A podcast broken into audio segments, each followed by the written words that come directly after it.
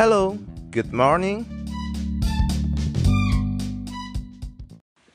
Welcome back to my podcast Christian Dando dan hari ini gue lagi mau sharing jujur teman-teman uh, satu hal yang jadi misi dalam hidup gue adalah gue pengen membuat uh, banyak orang yang belum ngerti tentang literasi keuangan bisa lebih mengerti. Kenapa? Ada begitu banyak orang yang terjebak sama yang namanya investasi yang bodong. Kebanyakan orang pengen dapat sesuatu yang lebih baik, kebanyakan orang pengen dapetin sesuatu yang luar biasa tapi masalahnya adalah mereka belum mengerti tentang financial literasi dan akhirnya mereka terjebak dalam investasi-investasi investasi yang bodong. Dan ada begitu banyak banget jenis investasi dan dan hari ini mau bahas tentang pitfallnya alias uh, sebuah jurang-jurang yang harus teman-teman kita harus berbahaya, yang harus kita hindari.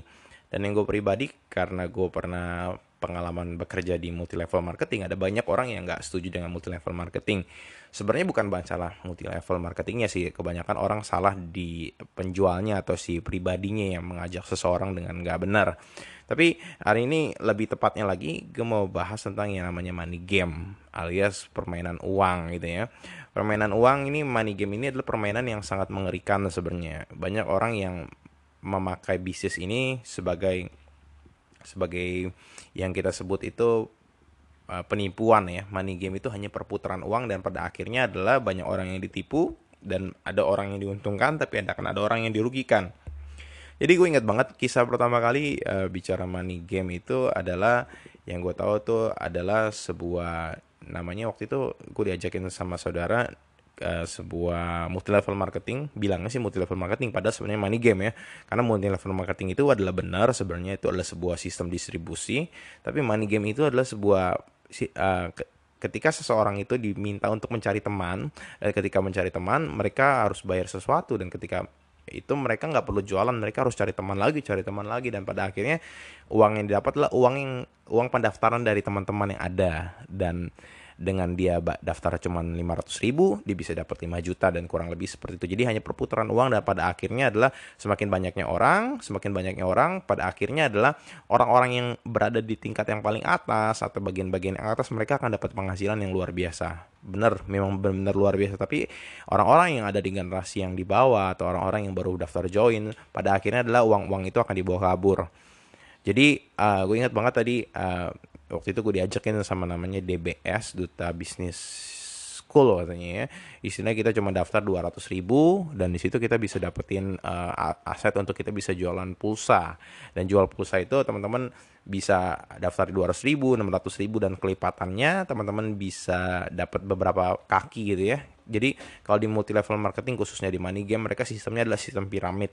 Piramid itu teman-teman ada di atas titik satu teman-teman uh, di bawahnya itu ada ada garis ke bawah ya dua ada yang sebelah kiri ada yang sebelah kanan dan ketika teman-teman bisa dapat orang-orang yang di sebelah kiri dengan yang sebelah kanan sama misalkan yang sebelah kiri ada satu yang sebelah kanan sama satu teman-teman akan dapat porsi bonus dari satu tersebut tapi kalau selanjutnya ketika teman-teman uh, ada porsi yang di bawah yang sebelah kiri ada tiga, yang di kanan ada tiga juga, teman-teman bisa dapat. Tapi kalau misalkan yang sebelah kiri teman-teman ada lima ribu dan sebelah yang kanan cuma ada tiga, tiga maka teman-teman nggak akan dapat poin, nggak dapat bonus dari tiga eh, dari lima ribu tersebut. Jadi memang harus setara dan piramid itu eh, ketika teman-teman satu ya, teman-teman bisa hanya bisa punya dua kaki kanan dan kiri.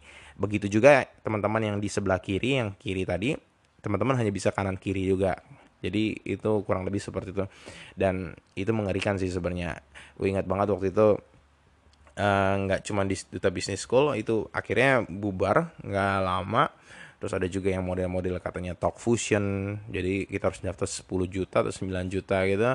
Dan dapat uh, dapat kepemilikan usaha. Teman-teman nggak usah jualan. Teman-teman cukup cari orang. Atau cari dua aja cukup. Ntar teman-teman yang lain akan mencari lagi. Dan pada akhirnya nggak dapat. Dan gue pribadi merasa bahwa itu sebuah money game. Dan hari ini beberapa hari ini gue dikasih tahu dari temen ada sebuah aplikasi namanya Miles. Miles ini dapat mewujudkan mimpi teman-teman bisa lihat di Play Store dan App Store. Kayaknya App Store nggak tahu ada apa enggak. Tapi Miles ini adalah aplikasi yang katanya dulu trending dan teman gue ini mamanya diajakin oleh temennya dan temennya itu bisa mendapatkan sesuatu daripada Mimiles ini. Nah Mimiles ini sistemnya adalah uh, teman-teman hanya kasih DP 300 ribu, teman-teman akan bisa dapat uh, motor gitu. Teman-teman kasih DP 5 juta, teman-teman akan dapat mobil Fortuner.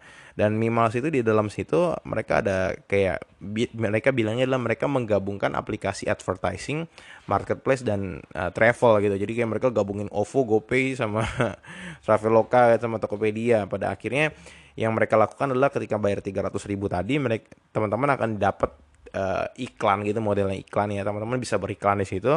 Dan iklan itu hanya ada di aplikasi tersebut. Dan uh, ber, kita berlomba-lomba teman-teman yang lain untuk mengklik iklan tersebut dengan harapan katanya adalah teman-teman tahu nggak Google Ads? Google Ads itu adalah iklan yang ketika teman-teman klik teman-teman dapat bener memang bener yang seperti itu. Cuman masalahnya adalah Mimas ini hanya iklan di aplikasinya doang. Dan dia iklanin adalah si user-usernya doang. Dan pada akhirnya buat gue pribadi ya gue melihat bahwa ini model jenis yang seperti ini adalah jenis money, money game. Karena baga bagaimana mungkin teman-teman bayar 300 ribu tapi teman-teman bisa dapat motor gitu yang harganya 17 juta atau 18 juta. Bagaimana mungkin? Yang mungkin kan adalah ada 1000 orang yang dapat 300 ribu dan di antara semua itu ada 100 orang yang dapat motor itu memungkinkan aja. Karena seluruh duit pendaftarannya dikumpulkan dan dibeliin motor. Jadi memang bisnis yang model seperti ini pada awalnya akan menguntungkan. Kayaknya orang-orang, eh dia bisa dapat bener-bener lo dapat handphone lo. Eh bener-bener dapat. Akhirnya ada banyak orang yang mulai ikutan join dan pada akhirnya ketika sudah sampai di poin di titik mana uh, orang itu akan kabur. Dan ketika kabur ya orang-orang yang di bawah yang mereka sudah setor duit tapi nggak dapetin hasilnya dan itu yang akan merana. Dan juga kemarin juga ada beberapa temen gue yang uh, jadi uh, eh, gue pribadi pengen ketemu dengan teman lama teman SMA gitu kumpul. Eh ketemu yuk kita ketemu. Ternyata pas ketemu uh, bukan cuma mau ngobrol ternyata diajak temennya lagi. Jadi ternyata gue di prospek sama dia untuk masuk di sebuah uh, sebutnya namanya fintech FX gitu ya. Fintech FX uh, istilahnya copy trader. Di mana di situ kita bermain forex kita setor ya seribu dolar sekitar berapa juta tuh 14-an juta gitu ya 14 juta setor dalam 1000 dolar ntar kita akan dapat di situ dan 1000 dolar itu akan dimainin. Katanya copy trader ada seorang trader yang luar biasa yang selalu menang gitu. Uh, setiap apa dia beli apa kita akan beli juga. Dan dia memberi uh, teman-teman gue ini bahwa temannya temannya itu mengatakan bahwa oh ternyata dalam uh, dari bisnis ini ya gue dapetin banyak hal lah gitu. Cuman dari sedikit penjelasan karena gue pribadi punya pengalaman di banking, gue punya pengalaman di fintech, uh, gue melihat ada begitu banyak penipuan uh, pengalaman di multi multi level marketing gue melihat bahwa ini jenis-jenis model yang seperti money game jadi penipuan pada akhirnya. Ya gue pribadi langsung menolak di saat itu sorry bro uh, kayaknya gue nggak ambil deh. Tapi menurut gue ini penipuan dan gue mau nanya di sama teman-teman gitu uh, orang yang di situ ya teman gue itu kan kalau kita cek, lihat di Google Play Store eh kita kita cek di di browser ketika kita ketik namanya tersebut ada ribuan ada puluhan ribu ada ada ratusan gitu yang mengatakan bahwa ini penipu penipu. Tapi kenapa kok teman-teman percaya sih? Padahal kita udah tahu bahwa ini jenisnya penipu. Ya ini menghasilkan uang. Oh enggak itu kok itu memang banyak yang ya, ya nipu-nipu gitulah. Pura-pura memang sengaja hoax buat buat bis ini nggak bagus gitu dan gue pribadi di dari ketika di presentasi tadi gue menolak dan di akhir kata pun gue selalu bilang bahwa gue saran ini sama lu deh ya. Uh, cepet-cepet ambil duitnya deh kayaknya ini benar-benar penipuan. Tapi dia tidak percaya. Bahkan setelah berminggu-minggu setelah pertemuan tersebut dia sering kali mengirimkan WhatsApp berisi jumlah keuntungannya dia. Ya buat memang menggiurkan memang menggiurkan. Kenapa? Karena di bisnis itu mereka bisa dapat 5% sebulan something yang nggak akan bisa didapetin di bank karena di bank 5 lima persen setahun ya mungkin ya. Ini lima persen sebulan duitnya mainnya dolar main forex. Memang main forex bisa dapat untung yang besar cuman nggak sebesar seperti itu sih menurutku pribadi. Dan kita nggak usah ngapain jadi aplikasi robot yang berjalan dan lain-lainnya. Uh, setelah beberapa bulan tiga bulan akhirnya gue empat juga karena dikirimin kayak begitu dan gue bilang bro kalau bisa tolong gak usah dikirimin lagi yang kayak gini. Gue nggak tertarik soalnya ya setelah itu memang dia nggak dikirim. Tapi beberapa minggu kemudian gue melihat mendengar bahwa uh, fintech ini orangnya kabur gitu ya. Server maintenance dan lain-lainnya. Dan ketika gue konfirmasi sama teman gue yang SMA tadi akhirnya bener dia menyatakan bahwa memang kabur. Dan duit lu ada berapa? Gue tanya di situ. Ada seribu dolar. Akhirnya dia kehilangan seribu dolar. Dan temennya satu lagi yang ngajakin gue terus. Gue rasa sih lebih dari seribu dolar ketika gue whatsapp nggak dibalas so uh, money game sangat berbahaya. Dan itu yang harus kita waspadai. Uh, kenapa bisa muncul money game dan banyak orang yang mau masuk di dalam situ? Karena money game membuat membangkitkan sifat greedy atau sifat liar setiap manusia. Pengen lebih cepat kaya, pengen instan, pengen dapat sesuatu. Dan kenapa money game menjadi marah karena ya itu ada banyak orang yang nggak punya literasi keuangan dengan baik. Pada akhirnya adalah orang-orang yang greedy orang-orang yang rakus ketika dapat keuntungan sekali dia langsung invest lagi lebih banyak lagi karena dia nggak ngerti bisnisnya tetap aja di invest lagi dan pada akhirnya orangnya kabur dan dia kehilangan banyak hal. Di zaman zaman dulu pun banyak banget ada yang model koin-koin emas ada banyak jenis-jenis yang lainnya dan itu sangat berbahaya banget sih dan uh, ada satu lagi yang hari ini gue mau bagiin adalah monkey business. Bisnis monyet gitu ya. Dan gue akan uh, coba berbagi buat teman-teman buat belajar sesuatu. Dan ini sangat menarik sekali kalau teman-teman main di saham ya saham-saham gorengan ya model-modelnya ya monkey business ini. Tapi nggak pelak ini terjadi di Indonesia di Indonesia khususnya di dunia pun juga terjadi. Apa sih monkey business Monkey business itu meskipun namanya monyet gitu ya, bisnis monyet tapi sebenarnya bukan bisnis yang berhubungan dengan monyet, cuman memang kita bisa ilustrasikan dengan monyet. Jadi sebuah istilah di mana ketika kita lihat monyet, sikapnya monyet ketika dapat keuntungan tuh mereka akan bisa lari terus mereka kabur gitu. Ketika mereka dapat dapat pisang kita yang kita kasih dia akan lari dan kabur. Jadi gambarannya lah seperti itu. Jadi ketika dia dapat sesuatu besar mereka akan kabur lari ya mirip-mirip jenisnya mirip-mirip seperti mana game yang kita tadi bahas. Bisnis monyet ini adalah strategi bisnis yang bertujuan untuk merugikan orang lain dengan cara meningkatkan keuntungan bagi dirinya sendiri. Dan itu disebut penipuan. Dan bisnis monyet ini tergolong dengan dirty business atau bisnis yang kotor. Karena ini bisnis yang tidak layak untuk dilakukan oleh para pengusaha. Dan ya kita harus belajar. Jadi kita sebut aja ada namanya seorang si namanya si A A ini adalah orang kaya. A ini punya asisten, ya kita sebut saja B. Dan dia menuju kampung Duren. Di kampung Duren ada begitu banyak monyet. Lalu yang yang yang dilakukan adalah si A memberikan pengumuman kepada warga kampung Duren untuk menangkap monyet di mana monyet itu dihargai 50.000 per ekor. Dan ketika uh, mendengar hal tersebut, tentunya warganya pasti antusias. Kenapa? Karena monyet-monyet di zaman itu di kampung Duren itu kita sebut hama karena nggak ada untungnya nggak bisa menghasilkan sesuatu dia hanya makanin buah-buahan dan tanaman yang yang ditanam intinya monyet itu adalah hama yang banyak banget dan uh, tidak menguntungkan apa pun lah ya nah akhirnya warga berebut untuk mencari monyet tersebut. Mereka dapat banyak. Mereka tukar dengan 50 ribu per ekor ya. Dan jumlah monyetnya akhirnya makin lama karena banyak ditangkepin monyetnya makin sedikit dan makin susah dicari. Karena warga susah susah untuk mencari akhirnya mereka balik lagi kerja seperti biasa. Tadi udah dapat keuntungan dari ambil monyet akhirnya mereka balik lagi kerja seperti biasa.